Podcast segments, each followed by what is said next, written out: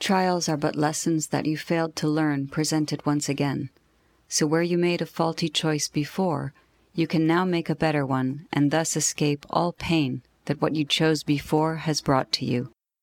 A Course in Miracles.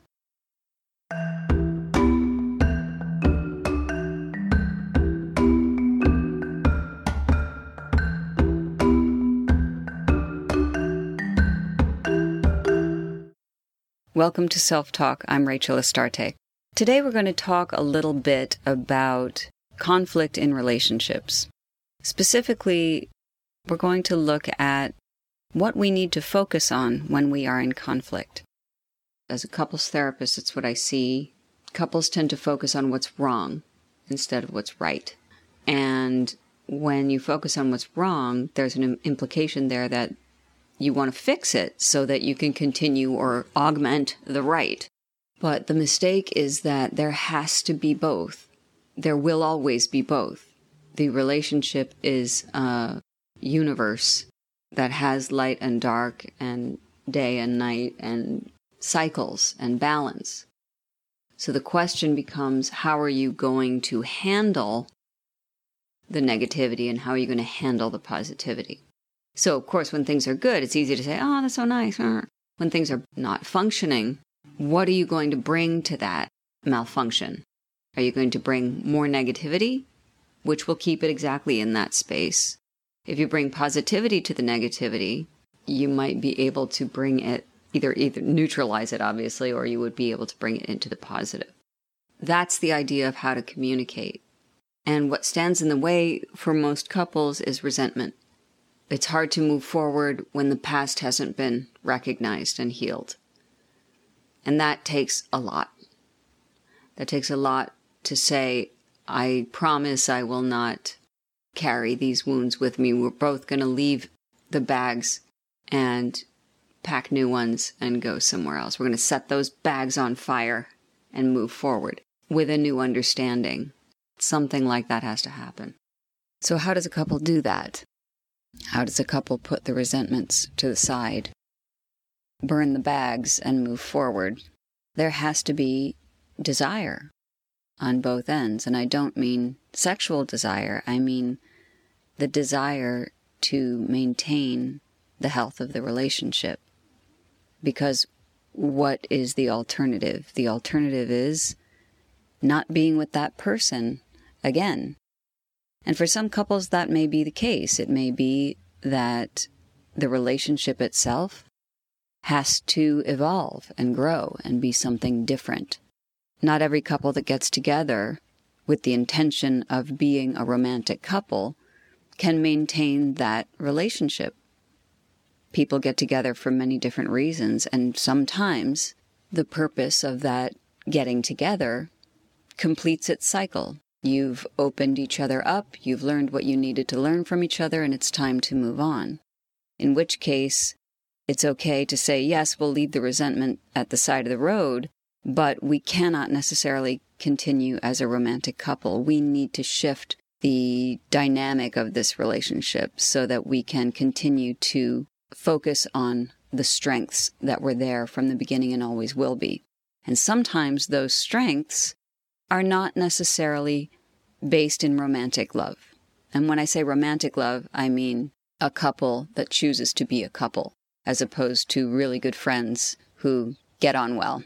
So if the purpose of the relationship is to be a couple, supporting each other, moving through life, then the resentments that build up over time, first of all, have to be understood as something that you individually own. Your resentments come from some wounding in yourself that has not been resolved. And you are the only one who can resolve that. It has to be a conscious choice that you make in your own mind that I need to work on whatever this is that causes me to be wounded. Now, that doesn't mean your partner didn't do something hurtful. That happens. We're human. But are you going to dwell on the negative? Or are you going to look at the positive? So, given the fact that some couples need necessarily to evolve their relationship into something that is not a romantic situation, there are people who wish to maintain that core coupleness as they move forward. Now, if that's the case, then the resentments have to be put aside and you have to move forward with a clean slate.